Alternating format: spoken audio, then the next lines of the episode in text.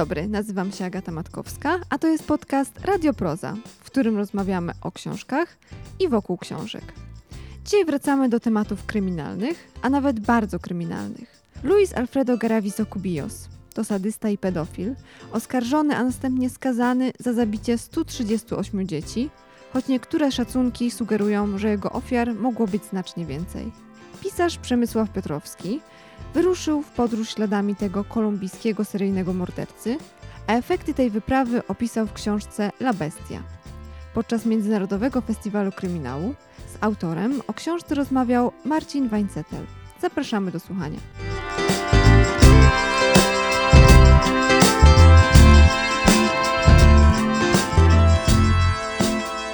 Międzynarodowy Festiwal Kryminału, 20 edycja, pierwszy dzień, ostatni punkt programu, być może najmocniejszy. Yy, Spotkania z Przemysławem Piotrowskim, twórcą książki La Bestia. Dzień dobry, Przemku. Dzień dobry, witam serdecznie jeszcze raz wszystkich. Przemek Piotrowski, yy, dziennikarz początkowo zajmujący się tematyką sportową, potem śledczą, twórca kryminałów, powieści sensacyjnych, yy, bestsellerowy cykl o Igorze Brudnym. Yy, Prawo Matki, twoja najnowsza, jedna z ostatnich yy, książek. Najnowsza to oczywiście La Bestia. No i Przemku, to jest już któraś nasza rozmowa. Do tej pory były rozmowy wi- wirtualne, a teraz jest rozmowa na żywo. Zastanawiałem się, od czego zacząć. Zacznę od początku. La Bestia, y, Luis Garavito i twoje pierwsze spotkanie z, z bestią właśnie, czyli Karaiby. Tak, dokładnie. Y, Często mnie właśnie ludzie pytają, skąd ten pomysł, żeby napisać o Luisie Caravito, zupełnie w zasadzie nieznanej nam postaci tutaj w Europie, a jednak jest to seryjny morderca numer jeden, no można powiedzieć nawet wszechczasów. Y, Natomiast wiadomo, nie przebił się do świadomości publicznej, no, nie jest Amerykaninem, tylko jest Kolumbijczykiem. Ale skąd ten pomysł? Y, No właśnie z Karaibów, dokładnie na Dominikanie byłem na y, wakacjach i jeden, jedyny raz włączyłem sobie telewizor w pokoju hotelowym i akurat trafiłem na reportaż o Luisie Garavito. Mm, A że znam hiszpański, no to sobie go mm, obejrzałem. Ja oczywiście wiedziałem, y, kim był Luis Garavito, bo z racji tego, że y, no, jestem pisarzem kryminałów, więc gdzieś tam moje zainteresowania orbitują też wokół seryjnych morderców. Natomiast nie wiedziałem, że on może wyjść na wolność i właśnie ten program, ten reportaż był poświęcony temu, że, że, że istnieje taka możliwość. Więc jak, to, jak o tym usłyszałem, no to zapaliła mi się czerwona lampka i, i pomyślałem, że kurczę, czemu nie napisać o tym książki? Tym bardziej, że byłem świeżo po książce też True Crime Jacka Piekiełki pod tytułem Doberman, zresztą świetnej, tak więc polecam. I tak sobie pomyślałem, że jeżeli Jacek Piekiełko napisał taki fajny true crime, to czemu ja miałbym tego nie zrobić?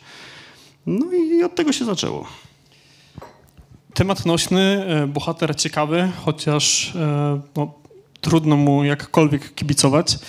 E, Natomiast zastanawiam się, jak o tej książce mówić w kontekście gatunków, bo to, co zrobiłeś e, w książce, na łamach książki La Bestia, to przemieszanie przynajmniej dwóch gatunków. Reportażu, e, no i co? Powieści, bo pewne białe plamy z biografii La Bestii no, koloryzujesz i przedstawiasz w formie, w formie fabuły. Poniekąd oddając też e, głos i ofiarom, i samemu zbrodniarzowi. Skąd pomysł na taką formę? Yy, Nie wiem, czy większość ludzi sobie zdaje sprawę, ale tak naprawdę zdecydowana większość true crime jest w jakiś sposób fabularyzowana i koloryzowana. To jest jakby normalne, bo, bo często, zwłaszcza ten okres młodzieńczy yy, seryjnych morderców, no jest nieznany tak naprawdę. Więc y, na bazie jakichś tam wypowiedzi, protokołów, y, zeznań itd., itd., no można sobie wyobrazić pewne rzeczy, a już zadaniem pisarza jest y, stworzyć to jak najbardziej wiarygodnie, odtworzyć w zasadzie. Tak więc ja tak robiłem z tym, że ja postanowiłem, że zrobię to jakby jeszcze bardziej rzetelnie, czyli tam, gdzie ewentualnie coś dopisywałem, zwłaszcza z tych jego y, okresu młodzieńcze, młodzieńczego, ja to wyraźnie zaznaczałem, że tak mogło być, ale niekoniecznie. Y, Tam jest też taka mała uwaga, że rzeczywiście większość książek True Crime y, jest właśnie w ten sposób pisana, tylko że autor nigdy nie zaznacza, co jest absolutną prawdą, a co niekoniecznie. Natomiast postanowiłem, że troszeczkę y, wprowadzę taką nową jakość na rynek. Y, Dlatego postanowiłem napisać taką część fabularyzowaną, y, plus taki typowo fragmenty reportażowe i zwykle każdy rozdział fabularyzowany jest tak powiedzmy okraszany takimi moimi to się nazywa Migawki z podróży, czyli taką częścią reportażową, gdzie opisuję mm, całą tą podróż, gdzie byłem, z kim rozmawiałem, ze świadkami czy z ludźmi, którzy go znali. Y, Opisuję miejsca, w których byłem, w których on był, gdzie się urodził, gdzie, gdzie się wychował, gdzie pracował, gdzie mordował. Zamieszczam tam również y, bardzo wiele rzeczy z protokołów, właśnie z akt, które przygotowali mi wcześniej nasi przewodnicy y, którzy, którzy jakby no, jeździli z nami po Kolumbii. I pomyślałem, że właśnie to będzie ciekawe. Taki, taka, taka nowa jakość na rynku, coś nowego, mm, co, co generalnie będzie mógł przeczytać każdy czytelnik, bo wiadomo, jak to jest z reportażami. Jedni je lubią, inni nie. Mm, Reportaż poza tym dla niektórych może być trochę nużący. Dlatego ja postanowiłem połączyć, jakby wyciągnąć z obu gatunków to, co najlepsze i jeszcze dodać coś od siebie. No i zaprosiłeś nas do podróży po Kolumbii, o której piszesz, no, że to kraj państwo kontrastów. Bardzo dziki, bardzo niebezpieczny, ale równocześnie bardzo e, piękny, jeśli chodzi o, o faunę i florę i o tym zaraz. Ja oczywiście zapomniałem o, o dobrych manierach, o tym, że ta nasza dzisiejsza podróż do Kolumbii, e, Państwo jesteście zaproszeni e, i możecie zadawać pytania. Państwo zarówno tutaj w prozie, jak i Państwo w internecie. No właśnie, i ta podróż. y, Jak gdyby takim impulsem był ten reportaż, który widziałeś na, na Karaibach. Natomiast y, w głowie mi się nie mieści, mm, skąd jak gdyby. mm, Czy motywacja, czy, czy chęć zobaczenia faktycznie tych miejsc, w których Luis Garavito się pojawił? No bo ta, ta książka to y, podróż po Kolumbii śladami mordercy. Nie powiedzieliśmy sobie jeszcze właściwie, kim e, bestia była. No, to człowiek, który zamordował, i popraw mnie proszę, jeśli się mylę, e, ponad 130 e, osób, młodych chłopców. 221 co najmniej jest udowodnionych, bo on się później przyznał do większej ilości. Został skazany za 138, a ostatecznie stanęło na 221, chociaż tak naprawdę szacuje się, że to może być nawet 600 ofiar. No więc e, jak to się stało, że w ogóle wyruszyłeś do Kolumbii? Wstałeś z kanapy, sofy e, i stwierdziłeś, dobra, jedziemy. No, słuchajcie, ym, ja nie wyobrażam sobie napisać takiej książki z perspektywy kanapy. Y, Znaczy, no, pewnie bym mógł, y, bo, bo dzisiaj to jest dość popularne pisać 6-8 książek w ciągu roku, Ym, ale no nie w moim przypadku. Mi się wydaje, że to też jest związane z tym, że właśnie kiedyś byłem dziennikarzem, miałem to we krwi. Y, Że jeżeli coś piszę, to to musi być po prostu zrobione dobrze, rzetelnie, uczciwie. E, A jeśli już miałem pod, podjąć ten temat, y, no to mówię, no nie wyobrażałem sobie, żeby tam nie pojechać, nie zobaczyć tego, nie dotknąć, nie powąchać, po prostu nie poczuć tego klimatu, bo nie byłbym w stanie go w żaden sposób później odwzorować, tak? I ta książka byłaby słaba. Y, No stąd uparłem się, że, że muszę tam pojechać, a że jakby no, pojawiły się możliwości, aby to zorganizować, yy, no to po prostu wzięliśmy się do roboty i zaczęliśmy działać. I zaczęliście działać, e, ty, twój imiennik Przemek Szarski, Żmuda. Szmuda, blisko. I dwóch, dwóch Kolumbijczyków, którzy byli... Trzech. Dobra, więcej nie strzelam. E, między dw- dwóch a trzech e, Kolumbijczyków. Em, Natomiast y, ty przyjąłeś tam w pewnym momencie, czy właściwie na początku podróży, ale boję się strzelać po raz kolejny, e, przydomek Pepe. Się? Znaczy ja zawsze miałem taką, takie, taki przydomek czy imię, bo no był czas, że ja sporo gdzieś tam jeździłem trochę po świecie i, i, i spędziłem też sporo czasu w Hiszpanii, parę lat.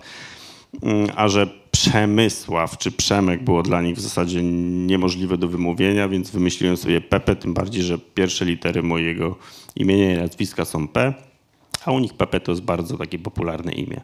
Stąd ja zawsze w tych krajach hiszpańskojęzycznych zawsze się przedstawiam jako Pepe.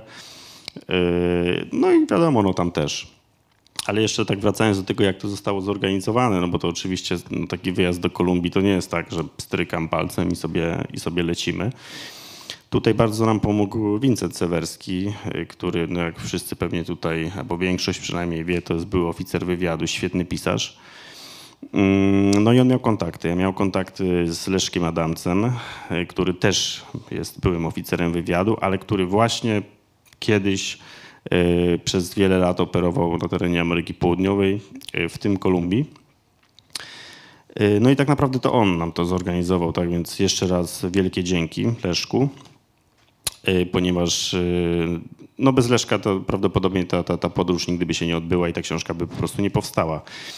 Natomiast on na miejscu zorganizował zaufanych ludzi, przewodników, ochronę, no i tak to się zaczęło, bo, bo jak już przyjechaliśmy, e, inaczej, tak naprawdę już zaczęliśmy to organizować z pół roku wcześniej, ten wyjazd.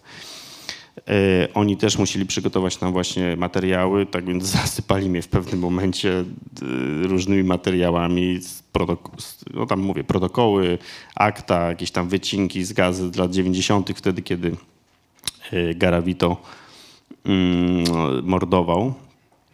I najpierw musiałem się w to wszystko wgryźć, a dopiero później mogłem sobie przygotować taki bardzo szczegółowy y, plan tego wyjazdu.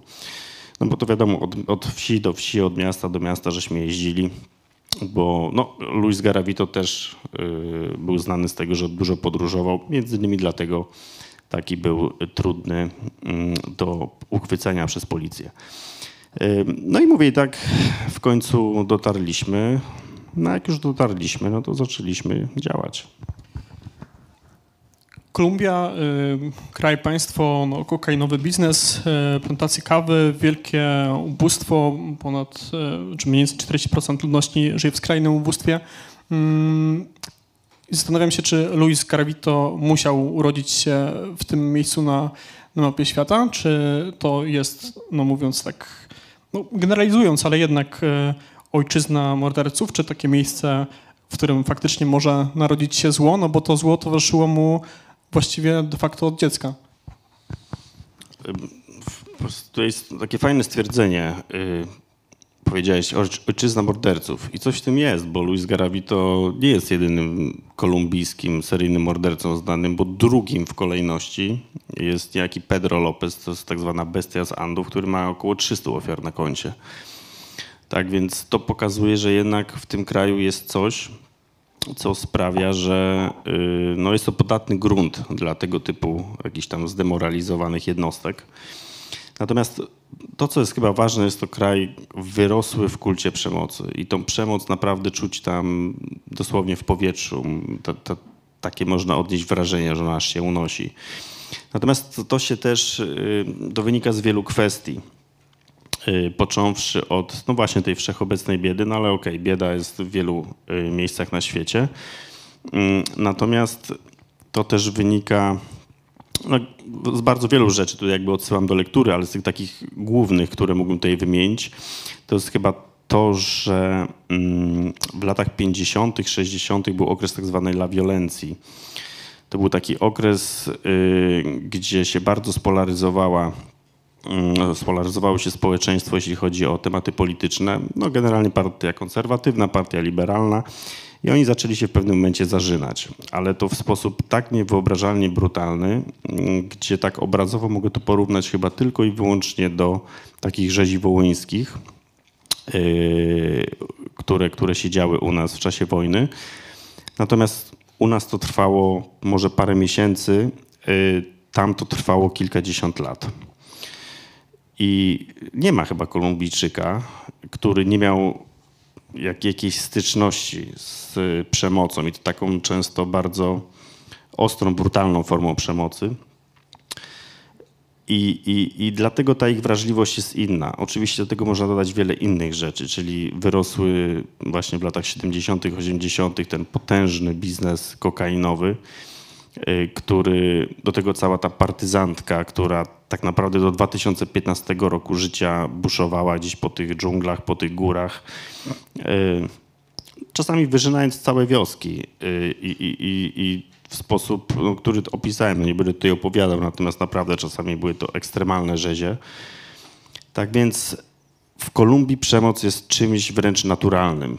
Stąd y, ten ich taki brak trochę wrażliwości, taka apatia związana z tym wszystkim. I mi się wydaje, że właśnie to też mogło sprawić, że, mm, że on nie był tak bardzo ścigany, Y, jak zasługiwał, żeby być. Y, I, i, I to jest chyba clue tego wszystkiego. Właśnie ta wszechobecna przemoc i brak wrażliwości w Kolumbii. Chwilę przed spotkaniem y, rozmawialiśmy gdzieś tam prywatnie, że no, o tym, kim La Bestia jest, Bestia się stał, bo wydaje mi się, że ten tytuł książki równie dobrze mógłby brzmieć Człowiek, który stał się bestią twojej książce jest taka niebezpieczna granica, o której ci powiedziałem, że absolutnie jej nie przekraczasz. Natomiast ja czytając książkę miejscami nie to, że współczuwałem, ale rozumiałem skąd e, zachowanie bestii się brało. No i pytanie o to, czy ty, tworząc obraz w głowie bestii i fikcyjny w kontekście fabuły, Mm, ale również e, zwracając się do, no, do dokumentacji medycznej i sądowej, e, no właśnie, boję się powiedzieć i zapytać, czy współczuwałeś, ale czy rozumiałeś skąd to jego zachowanie, mm, nie, nie ekstremalne, ale dlaczego stał się tym, kim się, kim się stało? E, no oczywiście, Luis Garavito, jak w bardzo wielu przy, przypadkach innych seryjnych morderców y, no miał bardzo trudne dzieciństwo, bo był maltretowany, gwałcony tak przez ojca, jak i przez jego kolegów. Y, no bardzo przemocowej, patologicznej rodzinie żył. Natomiast y, no, to go w żaden sposób oczywiście nie usprawiedliwia, no bo nie on jedyny żył w takiej y, rodzinie. Tam mi się wydaje, że bardzo wiele dzieci żyje naprawdę w ekstremalnie trudnych, skrajnych y, no, takich sytuacjach, y, gdzie no, no, tak naprawdę każdy dzień dla nich to jest walka o przeżycie. Y, ale umówmy się, no w Polsce też y, istnieją rodziny patologiczne, też się często słyszy gdzieś tam w telewizji o różnych historiach, a, natomiast to też nie powoduje, że każdy musi stać się seryjnym mordercą. Na to się nałożyło wiele innych rzeczy, oprócz Poza tym prawdopodobnie też jego jakieś tam psychopatyczne skłonności, które, które mm, no powiedzmy część społeczeństwa jakiś tam promil ma, po prostu się z tym rodzi. No ale to, że z czasem zaczął się posuwać do coraz jakby bardziej brutalnych czynów, y, no to też miało na to wpływ chociażby to, że nie został zdiagnozowany dobrze, bo on bywał w szpitalu psychiatrycznym Y, kilka razy, pół roku nawet, w, przez, w pewnym momencie przez pół roku był przetrzymywany w szpitalu psychiatrycznym, ale ostatecznie lekarz stwierdził u niego depresję reaktywną, no, że generalnie jest facet chory, ma jakieś problemy, ale normalnie może funkcjonować w społeczeństwie. I co więcej, wejdę ci słowo, y, co gorsze być może, on sam się właściwie y, zgłosił i szukał tej y, pomocy, jak dobrze pamiętam. Tak, tak, tak. On się sam zgłosił, bo to też jest ciekawy przypadek, bo on czuł, że ma takie skłonności, on już o tym wiedział i tak naprawdę on przynajmniej na początku, on żałował tych swoich czynów, ponieważ po każdej jeszcze powiem więcej, zanim on zaczął zabijać, to się szacuje, że on przynajmniej y, około tysiąca y, chłopców wcześniej zgwałcił. Tak więc on zdawał sobie sprawę z tego, że, że coś jest z nim nie tak. Często po tym, jak dokonał jakiejś zbrodni, biegł pierwsze co do kościoła, żeby prosić Boga o wybaczenie. Tak więc to jest bardzo dziwna, skrajna osobowość, y, bardzo skomplikowana na pewno. No i mówię, jak ktoś przeczyta i yy, starałem się to po prostu przedstawić, jak, jak jakby jak wyglądał jego sposób myślenia, jak on funkcjonował. Wszystko to było oparte na jego wypowiedziach i na ewentualnie jakichś ocenach mm, późniejszych, już w zasadzie po tym, jak został schwytany, psychiatrów i innych lekarzy. Mm, no ale to pokazuje, że, że, że naprawdę jest to y, bardzo skomplikowana postać. No i y, naprawdę chyba świetny materiał dla, dla różnych psychiatrów. W książce tak naprawdę rozdział po rozdziale, no nie będziemy tutaj przedstawiać całej akcji i, referować od A do Z, natomiast y, pokazujesz tak naprawdę, i teraz przyszło mi to na myśl, o czym, o czym mówisz, no, przekraczanie tej granicy człowieczeństwa i stawanie się, stawanie się bestią. I wybacz mi banalne być może pytanie, ale co było dla ciebie najtrudniejsze w samym pisaniu i, i spisywaniu e, no, historii z podróży, jakby nie było, ale bardzo specyficznej, bardzo mrocznej e, i przelewanie tych myśli i tych wspomnień i tych rzeczy, które widziałeś i czytałeś, no i też widziałeś po prostu na, na, na żywo w kontekście miejsc, w których działa się no, tragiczna historia. E, co było najtrudniejsze? No generalnie ciężko się pisało tą książkę. Nawet począwszy od tego, że, że, że było to coś nowego dla mnie, bo wcześniej pisałem kryminały, pewnie część z Państwa wie, seria co Igorem Brudnym, później właśnie Luta Karabina, w międzyczasie Matnia, Krew każda trochę inna, natomiast to jednak wszystko zamykało się w gatunku kryminału, thrillera, a, a ta historia była prawdziwa i to było najbardziej przerażające w tym wszystkim. Ja pamiętam taką sytuację, mm, ona mnie tak naprawdę bardzo mocno uderzyła. To jak byłem w Genowie, to była miejscowość, gdzie on się urodził y, i przez jakiś czas się wychowywał, później się przeprowadził. Natomiast y, gdy miał tam 40 kilka lat, on wrócił do Genowy y, i tam zabił trzech chłopców. I udało mi się odnaleźć jednego ze świadków tej zbrodni, a może, może inaczej, nie samej zbrodni, tylko to był facet, który wtedy, jakby po, po zamordowaniu tych chłopców, był jednym z tych, którzy go szukali. On miał wtedy 9, może 10 lat. Y, I on dokładnie mi pokazał, gdzie te ciała zostały znalezione, zaprowadził nas tam, dokładne miejsce. On powiedział, że on że nie chce tam schodzić, to było takie, takie wzniesienie, po którym trzeba było kawałek zejść.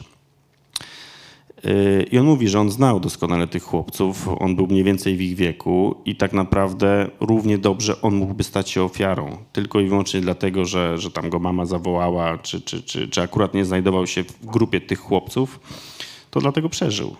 Y, I to było takie, takie naprawdę mroczne doświadczenie. Ja pamiętam, że coś podobnego mi się przydarzyło, jak y, byłem kiedyś w Auschwitz i zobaczyłem te wszystkie poucinane warkocze, te buciki, te stosy tych bucików, wtedy tak mnie przeszyło coś takiego bardzo nieprzyjemnego. I pamiętam, jak siedziałem w tym miejscu, gdzie, gdzie on właśnie zamordował tych chłopców, y, to poczułem drugi raz w życiu coś, coś, coś tak równie silnego, takiego głębokiego i takiego nieprzyjemnego. Zastanawiam się, jak to jest możliwe, czy, czy jak to było możliwe, że mm, taki człowiek, chociaż to człowiek wzięty w cudzysłów, E, no, zwyrodnialec przez tyle czasu, przez tyle lat e, no, uciekał, tudzież krączył i właśnie balansował na tej granicy, e, czasami przybierając skórę kamelona, bo potrafił się w różne role wcielać. No on tak przez pierwsze lata tej swojego morderczego szlaku nawet nie uciekał. Nawet nie musiał, bo no tutaj jakby o tym jeszcze nie wspomnieliśmy, natomiast on głównie skupiał się na, mm, tych, na tych chłopcach y, pochodzących z nizin społecznych, naprawdę tej, tej takiej biedoty, często sierotach, bezdomnych. Y, a tam takie osoby, tak naprawdę do tej pory to funkcjonuje. Jeżeli człowiek jeździ po Kolumbii, po tych takich mrocznych miejscach, naprawdę tych dzielnicach biednych, slumsach, to tam cały czas do tej pory biega masa bezdomnych dzieci i, i tym się jakby nikt nie interesuje. Tam nie ma takiego wsparcia państwa jak u nas. Jeżeli ktoś y, nie ma od pierwszego do, do pierwszego, tam nie ma, mm, po prostu nie ma wsparcia i ci ludzie muszą sobie radzić sami. Dlatego on na początku skupiał się właśnie na takich, y, na takich chłopcach, a oni nikogo nie obchodzili. Po prostu. Jeżeli takie dziecko znikało z ulicy, nikt się tym nie przejmował. To, to, to, to no, po prostu był i już go nie ma. Y, ale oczywiście to, to też nie tylko tak to wyglądało, bo czasami y, też y, jego ofiarami stawały się jakby normalne dzieci, gdzieś tam nazwijmy to z lepszych domów. Czasami się zdarzało wtedy, że rodzice próbowali jakoś interweniować, zgłaszali sprawy na policję, ale to jest druga sprawa, że on właśnie mordował. On bardzo dużo jeździł na taką pracę, że bardzo dużo musiał podróżować. Takim przedstawicielem handlowym był powiedzmy, chociaż wielu różnych prac się podejmował. Y, więc z racji tego, że ten system policji nie był wtedy scentralizowany, to jeżeli gdzieś było popełnione jakieś morderstwo albo gdzieś znajdowano jakieś ciało, no to dana jednostka się tym zajmowała, tak? No ale on już następnego dnia był w innym mieście i powiedzmy mordował w kolejnym i tak dalej, i tak dalej. Więc y, tych spraw było cała, cała masa. Dopiero po kilku latach oni zaczęli się orientować, że no coś jest nie tak. Tych ofiar jest za dużo. W pewnym momencie on już wpadł w taki szarł morderczy, że potrafił mordować po kilku chłopców dziennie. Y, I często jakby w tych samych miejscach porzucał te zwłoki, że, że, że, że to wyglądało tak, że w danym miejscu potrafiło być po 10-15 zwłok. I dopiero w momencie, gdy policja natrafiła na takie pierwsze masowe groby, no to w końcu stwierdzili, że no, no nie, no coś jest nie tak. Z tym, że byli w takim szoku, że myśleli, że to może być, nie wiem, E, szajka na przykład e, handlująca ludzkimi organami albo jakieś, e, nie wiem, tam nieporozumienia pomiędzy kartelami. I nikt nie wierzył, że to mogła być jedna osoba. Tym bardziej, że tak jak wspomniałeś, on był jak kameleon. On jakby opanował do perfekcji, co sam podkreślał w tych swoich mm, zeznaniach późniejszych, że no, no naprawdę robił to perfekcyjnie, bo raz się przebierał za księdza, innym razem za jakiegoś człowieka, nie wiem, z jakiejś fundacji charytatywnej, innym razem za jakiegoś sprzedawcę dewocjonaliów, jeszcze innym razem sprzedawał, nie wiem, cukierki czy arepy, czyli te takie powiedzmy ich chlebki takie na co dzień, co jedzą. Y, tak więc świetnie się przebierał, miał mnóstwo przebrań, no i to też jakby raz, że był w stanie wzbudzić y, w dzieciach większą ufność, a dwa, no po prostu no, dużo trudniej było go schwytać, tak? no bo mówię, tutaj występował jako ksiądz, tu jako mnich, a tu jako sprzedawca. Y, często zmieniał y, fryzury, zapuszczał brodę, golił ją, y, tak więc no, był takim kameleonem. Zastanawiam się, czy podróżując przez trzy tygodnie mm, po, po Kolumbii, były momenty, w których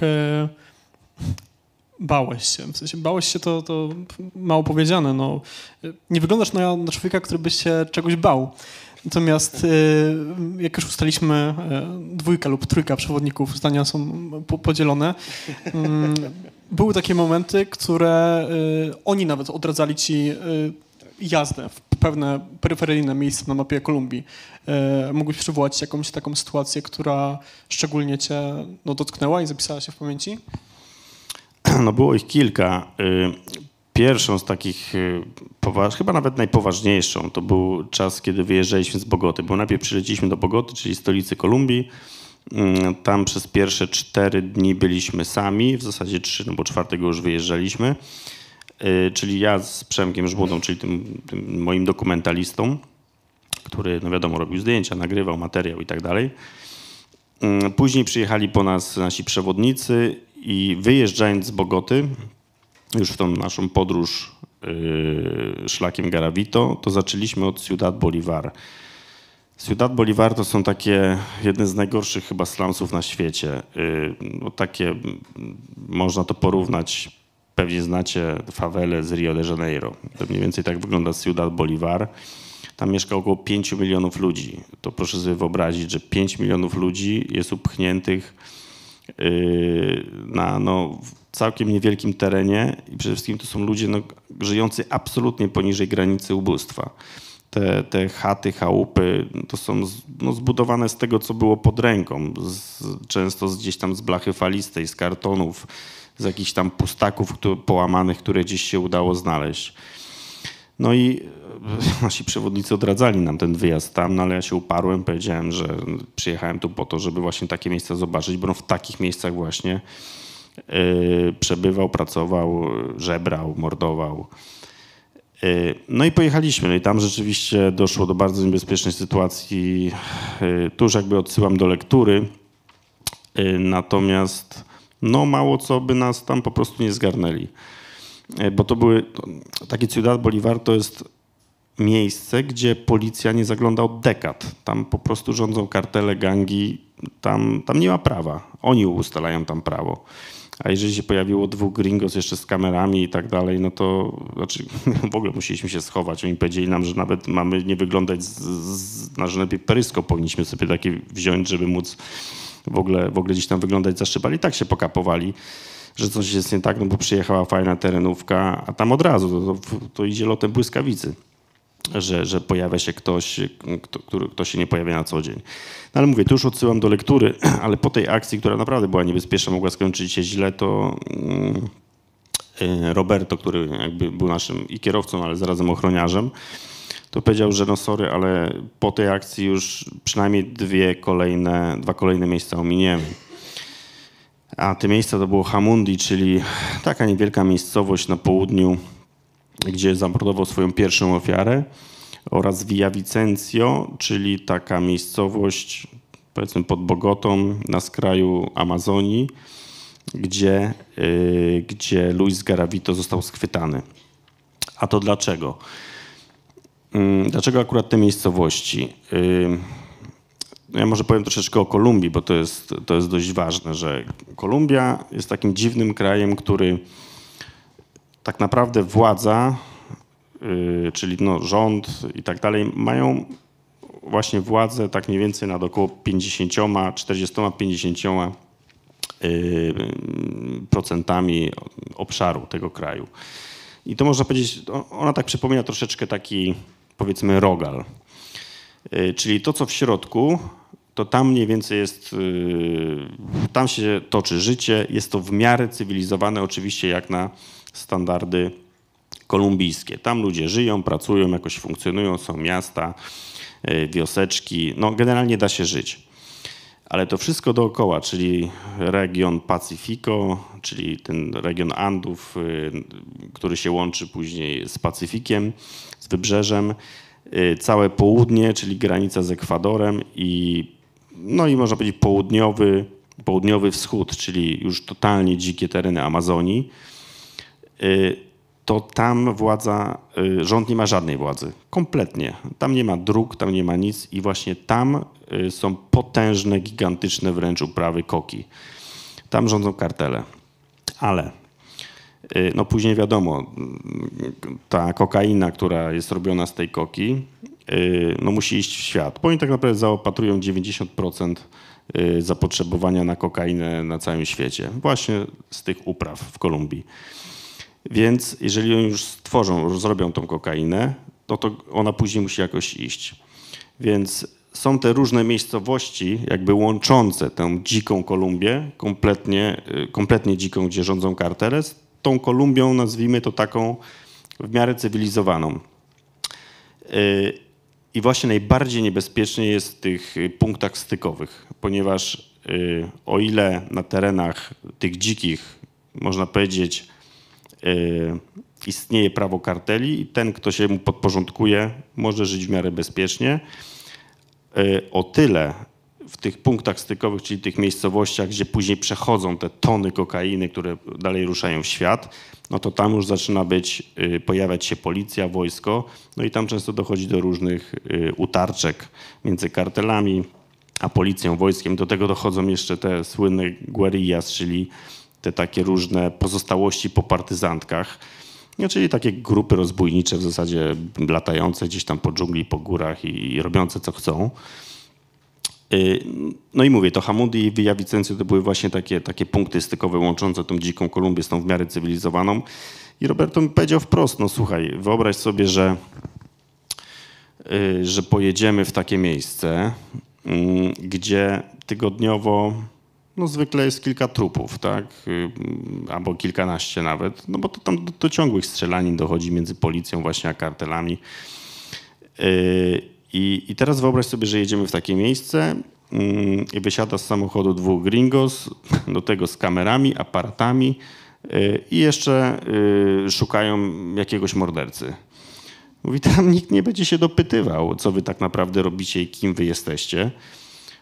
Prawdopodobnie, y, bo to mówię, taka wiadomość by poszła plotem błyskawicy. Zanim byśmy przyjechali tam w miejsce, które byśmy chcieli, to już by pewnie wszystko o nas wiedzieli.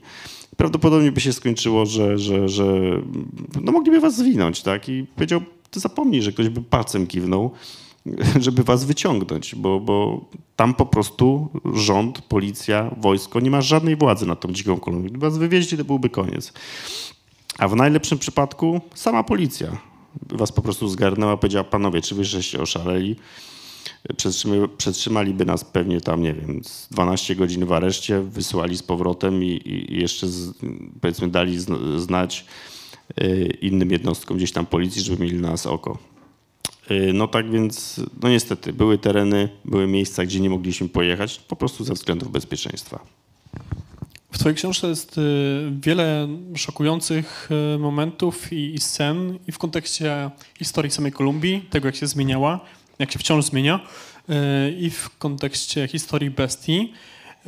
No, mówię, dla mnie bardzo szokujące i takie dające myślenie było to, że on w pewnym momencie może nie tyle szukał pomocy, ale zgłaszał jakąś taką autorefleksję. Natomiast y, równie szokujące jest to, mm, co widnieje również na okładce książki, y, mianowicie to, że bestia może być y, wkrótce z tych kajdan niewoli wyzwolona.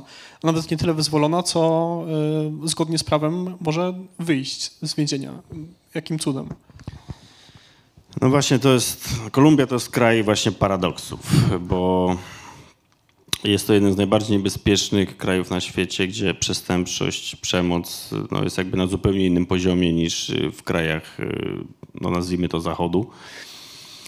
Y, natomiast mają taki no, też dziwny wymiar sprawiedliwości, bo y, no, tutaj trzeba zaznaczyć to, że w Kolumbii nie ma ani kary śmierci, ani nawet kary dożywocia.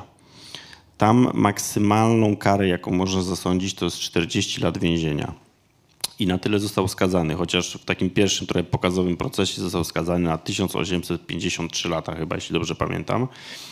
No ale z racji tego, że prawo przewiduje, że może tylko i wyłącznie odsiedzieć 40 lat, więc no, na tyle finalnie został skazany w takim już powiedzmy drugim procesie. No ale y, gdy już został skazany, gdy już trafił do więzienia, y, no to policja dalej odnajdywała ciała. Było tego coraz więcej. Mm, no generalnie byli zszokowani jakby skalą tego, tego okrucieństwa i, i, i ilością przede wszystkim odnajdywanych zwłok. Y, no i poprosili go, żeby y, pomógł im w, jakby w odnalezieniu wszystkich tych zwłok, ponieważ y, no wiadomo, wiele rodzin ciągle żyło w, z taką traumą, że nie, wie, że nie wiedzą, gdzie są ich dzieci, nie wiedzą, czy żyją, czy nie żyją. I on poszedł na ten układ, powiedział: OK, ja wam pokażę jeszcze sporo takich miejsc, no ale oczywiście coś za coś. No i dogadał się tak, że skrócili mu do 22 lat więzienia. Tak więc proszę sobie wyobrazić, za, bo wtedy on się przyznał do tych właśnie 221, tak? I to jest jakby taka póki co oficjalna liczba y, ofiar, do których się przyznał. E, ale oczywiście on też powtarzał, że wielu z nich nie pamiętał, bo, no bo to też warto zauważyć, że on był alkoholikiem i, i, no i też dużo się narkotyzował, więc on często mówi, że on nie pamiętał po prostu o, o wielu sytuacji, no po prostu gdzieś, no wiadomo, czarna plama, tak? E, więc nie był w stanie sobie przypomnieć. Natomiast no, dogadał się, poszedł na układ, e, została mu skrócona ta kara do 22 lat więzienia i i ona tak naprawdę yy, upłynęła w ubiegłym roku. On teoretycznie już rok temu mógł wyjść na wolność. Natomiast yy, co się wydarzyło? No, gdy ta sprawa wypłynęła, i to właśnie był ten reportaż, bo ja go oglądałem pod koniec 2021, bodajże w listopadzie, nagle sobie Kolumbia przypomniała, że Luis Garavito może wyjść na wolność. Tak więc to się zrobiła strasznie głośna sprawa. Y, społeczeństwo się wściekło, tam dochodziło do rozruchów. No jak taka bestia w ogóle może wyjść na wolność? Tego nikt nie był, nie był w stanie sobie wyobrazić. No to zaczęli kombinować, y, co tu zrobić, żeby go zatrzymać. No teoretycznie według prawa dogadał się z policją, tak, no powinien wyjść. No ale zaczęli kombinować, no i y, wpadli na taki pomysł, że zamienią mu na odsiadkę to, że, że on był, oprócz tego, że został skazany na więzienie, to został też skazany na wypłatę odszkodowania dla rodzin y, tych dzieci, które zamordował. No oczywiście on tych pieniędzy nie miał, no bo skąd miał je mieć. Więc oni mu to zamienili na odsiadkę. Tylko no, też według ich prawa mogli tylko na określony czas yy, to zrobić i ten czas upływa ostatecznie w listopadzie tego roku. Yy, co zrobią dalej? Tego nikt nie wie tak naprawdę. Yy, to jest też taka ciekawa historia, bo pewnie kojarzycie, że my mieliśmy podobną sytuację, gdy Y, powstała ustawa o bestiach i, i, i Konstancin, później ośrodek w Konstancinie, dokąd, dokąd y, osoby, które są uważane za ciągle niebezpieczne, są odsyłane i tam jakby spędzają resztę życia. Być może y, taki ośrodek powstanie również w Kolumbii, bo, bo ta sprawa cały czas wywołuje potworne, ogromne emocje w Kolumbii, no bo, no bo ludzie nie są w stanie w ogóle przyjąć do wiadomości, że, że taki człowiek może wyjść na wolność, tym bardziej, że on jest na tyle bezczelny, że on mówi, że on na przykład bardzo chciałby wystartować do parlamentu e, i założyć, nie wiem, fundację dodatkowo, która by e, pomagała dzieciom tam krzywdzonym na przykład. E, tak więc no, ludzie są wściekli w Kolumbii mm, i trudno powiedzieć, co będzie, bo tak naprawdę władza sobie zdaje sprawę jeszcze z jednej rzeczy. To oczywiście było taka pokazówka, natomiast no, ludzie powiedzieli, że oni nie pozwolą, żeby on wyszedł, bo jeżeli oni go wypuszczą za, za, za, za te bramy więzienia, to on zostanie rozszarpany przez tłum, po prostu. Zostanie rozszarpany gołymi rękami. Mm, tak więc trudno, no zobaczymy. Trudno powiedzieć, co się wydarzy, trzeba poczekać do listopada. Zresztą on też się znajduje y, no, w więzieniu, będąc y, no, sam sobie więźniem, tak? W zupełnie innym y, pomieszczeniu, sekcji. Nie ma tak, kontaktu tak, z on jest całkowicie odizolowany od innych więźniów, bo, bo oni dokładnie mają takie same podejście do, do pedofilii, morderców dzieci jak w Polsce. Po prostu ci, tacy ludzie mają no, w więzieniach, przeżywają horror. I prawdopodobnie no, błyskawicznie by go zamordowali. Poza tym, o tym nie wspomniałem, ale w trakcie tego jego morderczego szlaku kilku innych podejrzanych o jego morderstwa zostało e, zatrzymanych, wsadzonych do więzienia, skazanych. No i tam zwykle więźniowie rozszarpywali ich dosłownie na strzępy. Czyli jakby za jego, e, za jego czyny parę innych osób zginęło, bądź zostało skazanych, bądź jakieś tam inne problemy miało. Mm, no i rzeczywiście on siedzi w tym więzieniu Latarmakura, natomiast jest całkowicie odizolowany od innych więźniów. Tak naprawdę w innym skrzydle więzienia siedzi. Yy, I, no i tak żyje te 22 lata, czy już 23 niedługo. Tak podpytuję o to więzienie i wiesz dlaczego i wiesz o czym mówiliśmy przed spotkaniem, a to za chwilkę. Zastanawiam się też e, jeszcze na jedną kwestią, zanim oddamy też Państwu głos. E, jak to się stało, że w życiu bestii e, była miłość? Bo mm, nie mówię o tej e, miłości rodzicielskiej, bo to, to zupełnie inna, toksyczna historia. Natomiast były dwie kobiety, które w różnych momentach życia, zwłaszcza jedna, udzieliła mu nie tyle pomocy, schronienia, wiedząc, że coś z tym człowiekiem jest e, no, wyraźnie nie tak, nie znając jak gdyby całej jego historii, ale przeczuwając, że to człowiek, który mm, brakuje mi nawet słowa, no nie, jest... Wiesz co, to niekoniecznie było tak, że ona wiedziała. Ona y, właśnie powtarzała policji, że ona nie miała pojęcia, że trzyma w domu taką bestię. Natomiast on się przyznał jakby do czego... On, on, on przeciągu swojego życia utrzymywał kontakty z kilkoma kobietami, pomieszkiwał u nich, starał się wręcz, przynajmniej na początku nawet stworzyć jakieś związki.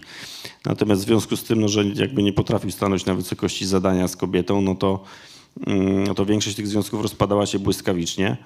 Natomiast znalazły się takie, które jakby zaakceptowały yy, powiedzmy jego problem yy, i, i, no i jakoś tam funkcjonowali na zasadzie takich bardziej współlokatorów, tak to nazwijmy. Y, on pomagał ekonomicznie, y, gdzieś tam coś zarobił, to, to, to, to opłacił jakieś tam rachunki.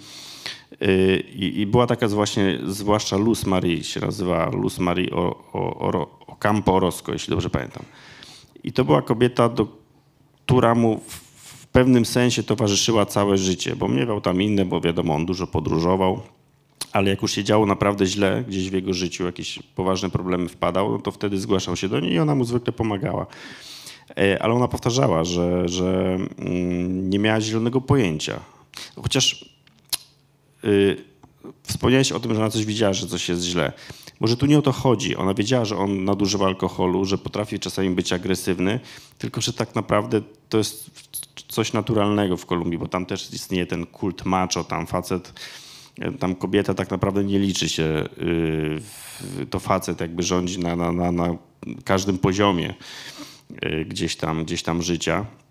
Yy, natomiast y, to, że on ma y, takie problemy, że ma gdzieś pociąg do chłopców i robi im takie rzeczy, to, to zawsze zaprzeczała, mówiła, że nie ma zielonego pojęcia. Tak, zerkam na zegarek. Ja jeszcze mam kilka naboi w kieszeni przygotowanych, jeśli chodzi o pytania, ale y, pytania, czy są pytania y, ze strony publiczności? Jest tutaj jedno i mamy mikrofon. Jest? Jest. Ja mam jedno pytanie. Nie korciło pana, żeby przeprowadzić z nim wywiad? I to jest No ja pytanie, tam które no ja chciałem tak. zadać na końcu, więc Yy, ja tam jechałem z takim zamiarem. Mało tego, ja miałem y, wszystkie papiery y, uprawniające mnie do zrobienia tego wywiadu.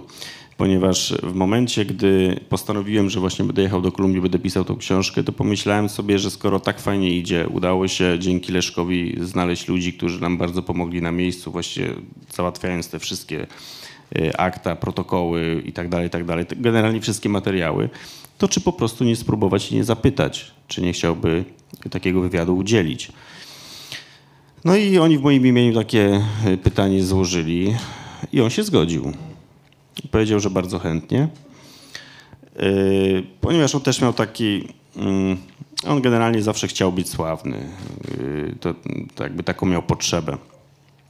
Tak więc zgodził się. Dostaliśmy potwierdzenie z więzienia, z Latramakuła i, i z tego jakby ich systemu yy, INPEC to się nazywa, to, to, takiego penitencjarnego, jakby centralnego. Yy, Czyli mieliśmy papiery, mieliśmy pełną zgodę. Yy, No ale cóż, skończyło się to dość dramatycznie, o tak powiem.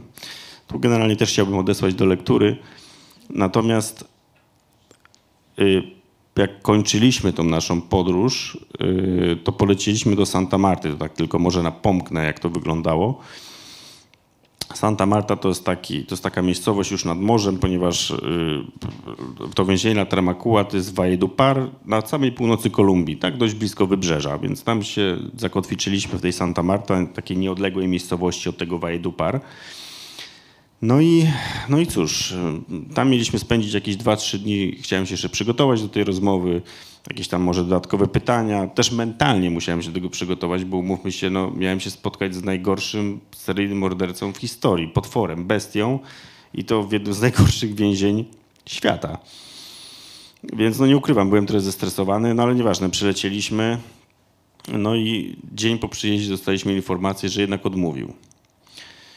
Yy, Natomiast ja już wiem, że to tak nie było, że to nie było tak, że on odmówił, ponieważ yy, zaledwie, no nie wiem, półtorej, dwie godziny później zaczęliśmy dostawać różne dziwne wiadomości na maila, na Instagrama, na Facebooka, na Messengera. Na, dzwonili, zaczęli do nas dzwonić na, na, na mój kol- kolumbijski numer, tak?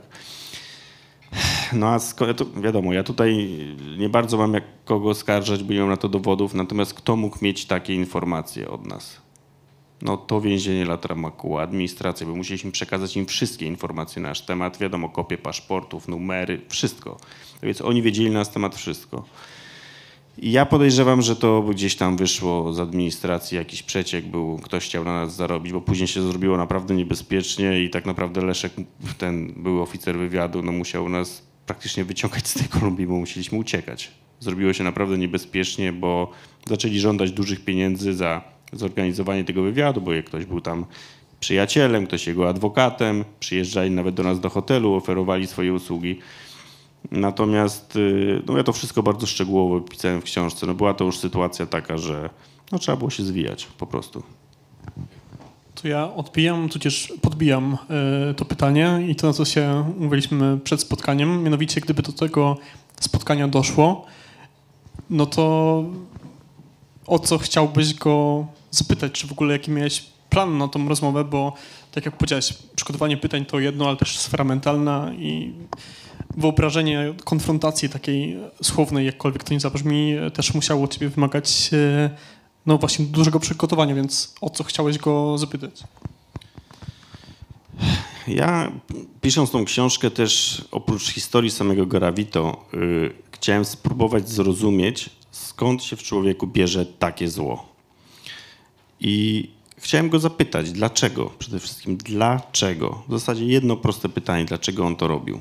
Oczywiście, no wiadomo, tam miałem przygotowanych wiele innych, tak, jakichś tam bardziej szczegółowych odnośnie tego, co tam widziałem i tak dalej, i tak dalej. Natomiast tym takim kluczowym było po prostu próba zrozumienia, skąd w człowieku bierze się takie zło i, i chyba tak myślę, że nawet gdyby próbował mi w jakiś sposób odpowiedzieć, to chyba, chyba nigdy tego nie zrozumiemy, bo, bo popatrzcie, co się dzieje na tej Ukrainie, tak? Co robią teraz ci rosyjscy żołnierze, w jaki sposób brutalny czasami napadają na te wsie i, i do jakich rzezi tam dochodzi. A to są często normalni ludzie, którzy gdzieś tam w normalnych warunkach funkcjonują jako, nie wiem do końca, że przykładni ojcowie, ale, ale pewnie starają się żyć w miarę normalnie, a, a, a przychodzi wojna, pojawia się taki moment, gdy, gdy mogą sobie pozwolić na coś więcej i zamieniają się w bestie. Y, No i właśnie, no, co, co sprawia, że, że w człowieku no, pojawia się coś, co, co, co popycha go do tak okrutnych, potwornych czynów. Nie wiem, jest to dla mnie niezrozumiałe. Gdyby pewnie psychiatrzy znaleźli na to odpowiedź, to, to, to byliby w stanie jakoś to leczyć. E, Natomiast mówię, to było takie główne pytanie, dlaczego? I no nie otrzymałem odpowiedzi i już prawdopodobnie nigdy nie otrzymam. Wspomniałeś o wojnie. y, No, co ciekawe, czy co ważne w kontekście bestii, to to, że no, jego życie to właściwie była ciągła i permanentna wojna, w tym sensie, że wojna trochę o, o siebie, wojna o, o to, jak było, nie wiem, w szkole, w rodzinie, która była no, bardzo toksy- toksyczna i przemocowa. Em, No tak, ale tej odpowiedzi już nie uzyskamy mm, najpewniej. A pytania, czy ponownie są pytania?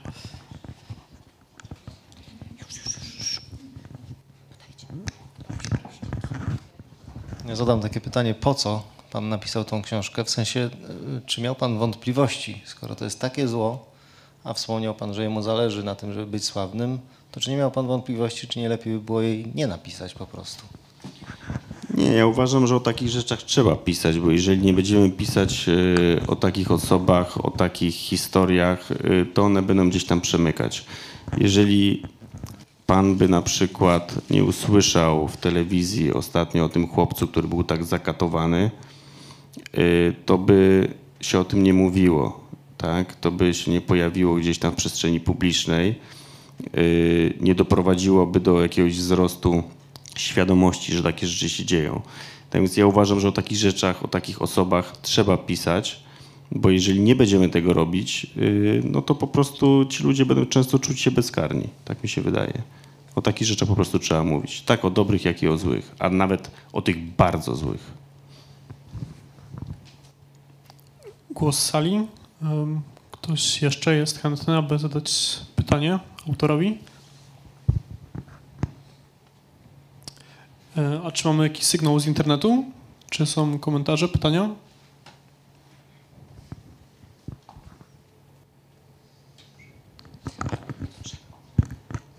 Ja chciałam zapytać, jak, y, jak ocenia Pan e, podejście społeczeństwa?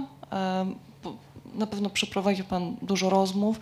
Czy oni, nie wiem, wstydzą się tego, że taki człowiek, że tak powiem, z ich kraju pochodzi? Czy, czy byli otwarci? Czy napotkał Pan jakieś problemy z ich strony, y, przeprowadzając te rozmowy? Kolumbijczycy bardzo się wstydzą tego. Luis Garavito to jest jak takie piętno wypalone na Kolumbii, no bo nikt nie chce być chyba kojarzony z najgorszym seryjnym mordercą yy, w historii świata i do tego jeszcze pedofilem. Yy, Tak więc yy, no, dla nich to jest nieprzyjemny temat. Rzeczywiście jak tam rozmawiałem z ludźmi, nie wszyscy byli chętni do rozmowy. A w tych takich naprawdę najgorszych dzielnicach to, to no często nawet chowaliśmy aparaty kamery, bo one działały na nich jak płachta na byka. I to było zwykle tak, że jeżeli gdzieś jechaliśmy i powiedzmy kogoś tam zagadywaliśmy wcześniej, na przykład jak dojechać w dane miejsce konkretne, które chcieliśmy zobaczyć, to było tak, że jak już dojeżdżaliśmy w to miejsce, no bo to wiadomo, tymi wąskimi uliczkami gdzieś trzeba było się przebijać, zanim to znaleźliśmy, to trochę minęło czasu, to tam już jakby miałem wrażenie, na nas czekają. Yy, już śledziło nas kilkadziesiąt para oczu, tak? Już widać było taką niechęć.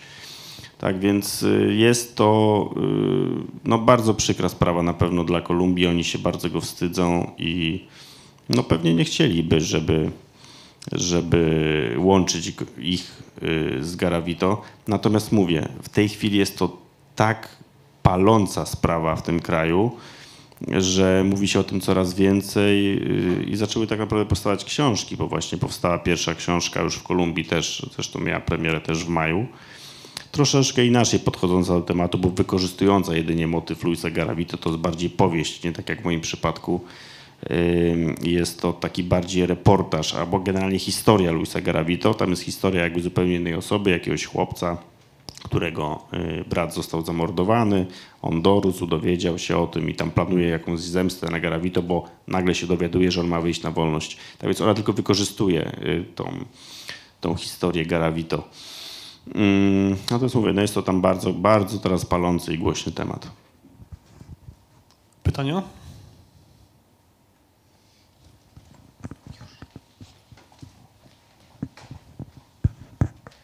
To ja jeszcze mogę zapytać, bo mówiliśmy o tym, że e, był gdzieś ten moment tego przeistoczenia się powiedzmy człowieka w bestię, e, bo inaczej ja też już na tą postać nie mogę patrzeć. Natomiast czy było jakieś takie wydarzenie albo właśnie moment taki konkretny, w którym można by było powiedzieć, że coś faktycznie się stało, gdzie jeszcze przed był bardziej człowiekiem, a po już bardziej bestią? Czy to było jakieś takie wiadomo, że to całe otoczenie i tak dalej, ale czy był jakiś jeden taki dystynktywny moment? To był raczej długotrwały proces, y, ale on w pewnym momencie też zaczął skręcać jakieś takie sprawy związane z okultyzmem. Y, On w pewnym momencie w jakiś sposób sobie wyobraził, że w nim ist, jakby mieszka jakaś istota inna, on to nazywał różnorako w tych, w tych swoich wypowiedziach, od jakiejś poczwary, jakiejś mrocznej istoty, siły, przez nawet diabła w pewnym momencie, ponieważ w pewnym momencie też skręcił, w, jakby zaczął czytać czarną magię, taką, taką książkę, y, zaczął rozmawiać z szatanem, jakby zawarł z nim taki pakt, jak on to mówił, że, że szatan oczekiwał od niego ofiar, w zamian dając mu tam wspaniałą rozkosz, tak?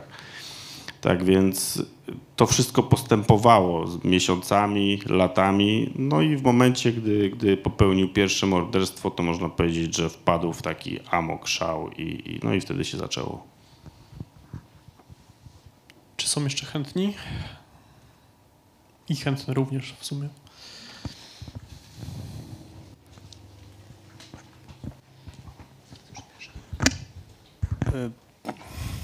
Gdy słyszę o takich osobach, zawsze mam pewien problem związany z nieprzystawaniem chyba we wszystkich e, krajach świata systemu, e, nazwijmy to systemu sprawiedliwości, e, który w sumie nie wie, jak sobie z tym poradzić. E, Czy sądzi pan, że tego typu postać mogłaby funkcjonować w innych, nazwijmy to bardziej cywilizowanych warunkach? Na pewno nie.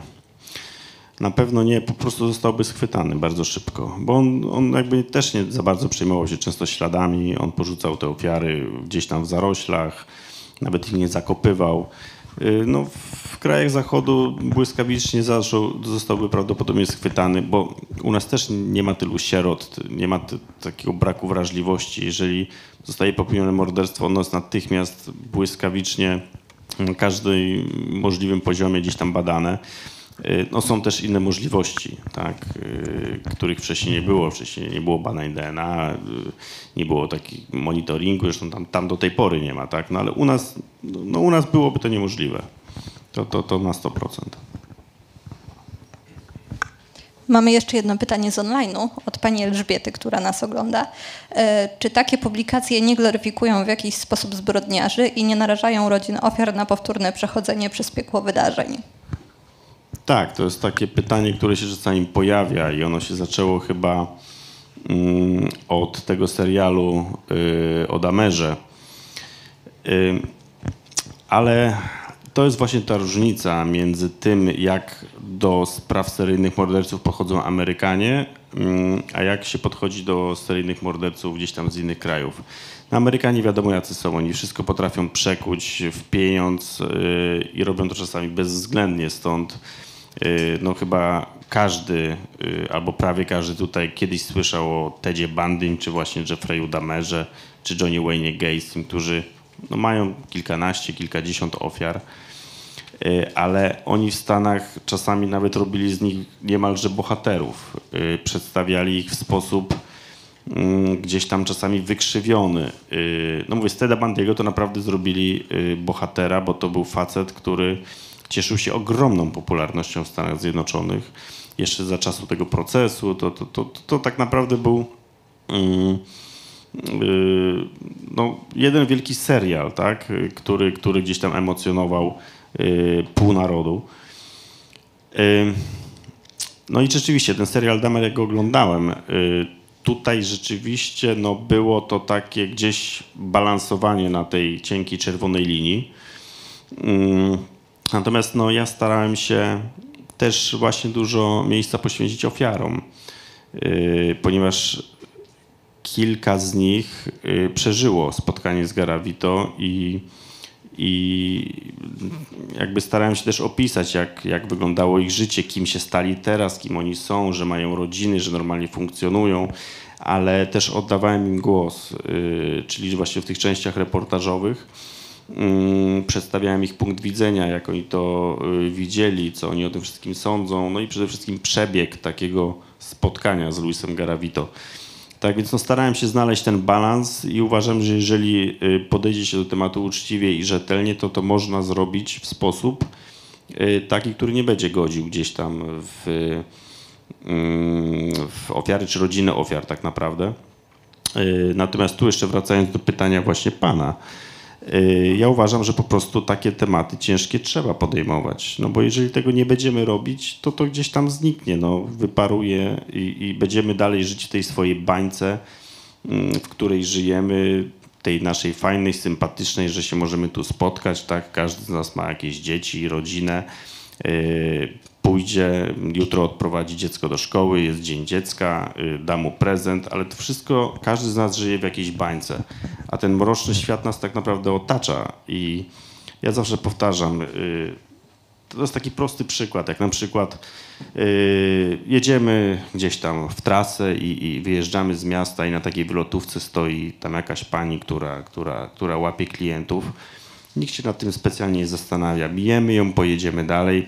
Nikt się nie zastanowi, że, że to jest często strasznie mroczna historia za tą kobietą stoi, że ona często nie robi tego, bo chce, tylko dlatego, że jest do tego zmuszana, że jest ofiarą handlu żywym towarem, że przeżyła prawdopodobnie jakiś potworny koszmar, zanim, zanim znalazła się na tej ulicy.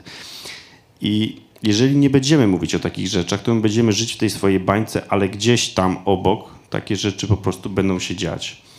Y, Jeżeli nie będziemy budzić w ludziach świadomości, że ta, ta mroczna strona naszego świata jest tak naprawdę obok, czasami nawet za ścianą, cze- czego no mówię często, posłuchajcie, no ci ludzie y, często świadkowie takich sytuacji, jak ostatnio była ta akcja z tym chłopczykiem, który został zakatowany. No oni mówią, nie no, wspaniali ludzie, no przecież tam się nic specjalnego nie działo, a to wszystko działo się za ścianą.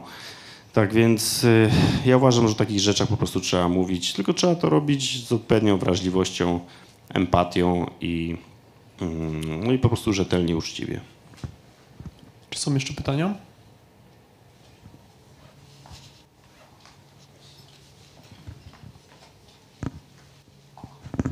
Ja właściwie nie mam pytania, bardziej mam komentarz właśnie, że gdyby Przemysław Piotrowski nie napisał tej książki, to mógłby napisać ją ktoś inny, kto by się mniej, gorzej przygotował do tego tematu, tak? Nie pojechałby do Kolumbii, nie rozmawiałby ze świadkami, nie chciałby się spotkać e, z bestią. Więc wydaje mi się, że z dwojga złego e, możemy się tylko cieszyć, że napisała tę książkę osoba, która się świetnie przygotowała do tego, żeby napisać No o to tym. dziękuję, bardzo mi miło, bo, bo, ale ty tak zawsze do każdej swojej książki podchodzę, nieważne czy ona jest oparta na, na faktach, czy, czy jest to kompletna fikcja, bo, bo no jeżeli coś się pisze, no to pewne gdzieś tam zasady trzeba zachować. To w takim razie e, wykorzystam jeszcze jeden nabój i ostatni strzał. E, No to faktycznie historia, która i wciąga bez reszty i każe się zastanowić i może inaczej spojrzeć na, na współczesny świat, nie tylko ten skrawek dosyć egzotyczny w kontekście Kolumbii, ale też na to, co się dzieje mm, dookoła nas.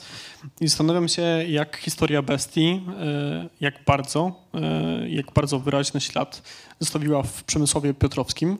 E, Mam tutaj na myśli mm, no, samą podróż i, i to, jak pisałeś. No i właśnie, jak też cię zmieniła literacko, bo mm, historia, która łączy powiedzmy mm, beletrystykę i true crime, reportaż, e, czy, czy coś w tym kierunku próbujesz jeszcze, czy będziesz próbować mm, działać, czy podążać? No i jak cię ta historia zmieniła tak, tak całościowo, jeśli możesz spróbować? No na pewno ta historia była y, dla mnie najbardziej wymagająca, jeśli chodzi o, y, o napisanie jej, y, ponieważ no, wszystkie poprzednie, no to umówmy się, to była fikcja, którą oczywiście no, trzeba było zrobić jakiś research w zależności od tego, jaki temat podejmowałem. Natomiast to wciąż była fikcja. To tutaj była prawda i, i, i, i no, musiałem się do tego naprawdę przyłożyć. Mówię, kilka miesięcy wgryzania się w temat, później ten wyjazd, y, wielokrotne sprawdzanie różnych rzeczy, no bo y, nie jest, nie jest łatwe pisanie o Kolumbii. No, pisanie powiedzmy o Wrocławiu, który się zna, czy jakimś innym polskim mieście jest dużo łatwiejsze, ale ja na przykład, jak opisywałem jakąś sytuację, czy jakieś miejsce i nie wiem, wyobraźmy sobie, ok, ja widziałem to miejsce, ja widziałem tą roślinność, te drzewa, te, te kwiaty, ale ja nie wiedziałem, jak one się nazywają, bo u nas one nie rosną. I nawet jeżeli ja je widziałem, ja później musiałem grzebać i szukać, jak wygląda, jak się nazywa taki i taki kwiat, czy takie i takie drzewo, bo u nas one po prostu nie rosną, my, my ich nie znamy. Więc y, to nie było, y, to po prostu było bardzo duże utrudnienie, więc ona na pewno była dla mnie, mnie, dla mnie bardzo wymagająca. A czy jakoś mnie zmieniła? No na pewno otworzyła mi gdzieś tam y, oczy y, na, na, na, na inne tematy. Na pewno gdzieś tam chyba poszerzyła horyzonty. Y, W jakiś sposób tam mnie na nowo ukształtowała pisarsko i, i, i też jestem dumny, że w ogóle podo, podołałem, bo jak, jak ja zaczynałem myśleć o tym pomyśle, to na początku on mi się wydał absurdalny wręcz, że gdzie ja pol, polecę do Kolumbii, żeby opisywać historię najgorszego seryjnego mordercy w historii jeszcze będę próbował z nim rozmawiać i tak. No plany w ogóle wydawały się wzięte z kosmosu, takie trochę porywanie się z motyką na słońce. Ale gdy już zaczęliśmy działać i zaufali mi tutaj takie właśnie osoby jak Wincent Sewerski czy później Leszek Adamiec, no to jakby no musiałem stanąć na wysokości zadania i, i napisać po prostu dobrze tą książkę. No i no, no jestem dumny tutaj, że, że udało mi się ten, ten projekt dowieść do końca, bo, bo rzeczywiście lekko, łatwo nie było. Mm, A czy będę dalej pisał takie rzeczy? Zobaczymy. Ja też zobaczę jeszcze, jak to zostanie przyjęte. Musiałbym też znaleźć jakiś, jakiś ciekawy temat, bo to niekoniecznie musi być seryjny morderca. To może być jakaś inna ciekawa y, historia, jakaś wyjątkowa, być może gdzieś tam, nie wiem, w innym, w innym kraju na, na świecie. Mm, Tak więc zobaczymy. Na razie mam inne projekty, skupiam się na nich. Yy, No mam sporo pracy, nie ukrywam, przez najbliższe miesiące, Mm, a później zobaczymy. No niczego nie wykluczam. Międzynarodowy Festiwal Kryminału, 20 edycja. E, ostatni akcent dzisiejszego dnia. Moim i Państwa gościem był Przemysław Piotrowski. Dziękujemy. Dziękuję bardzo.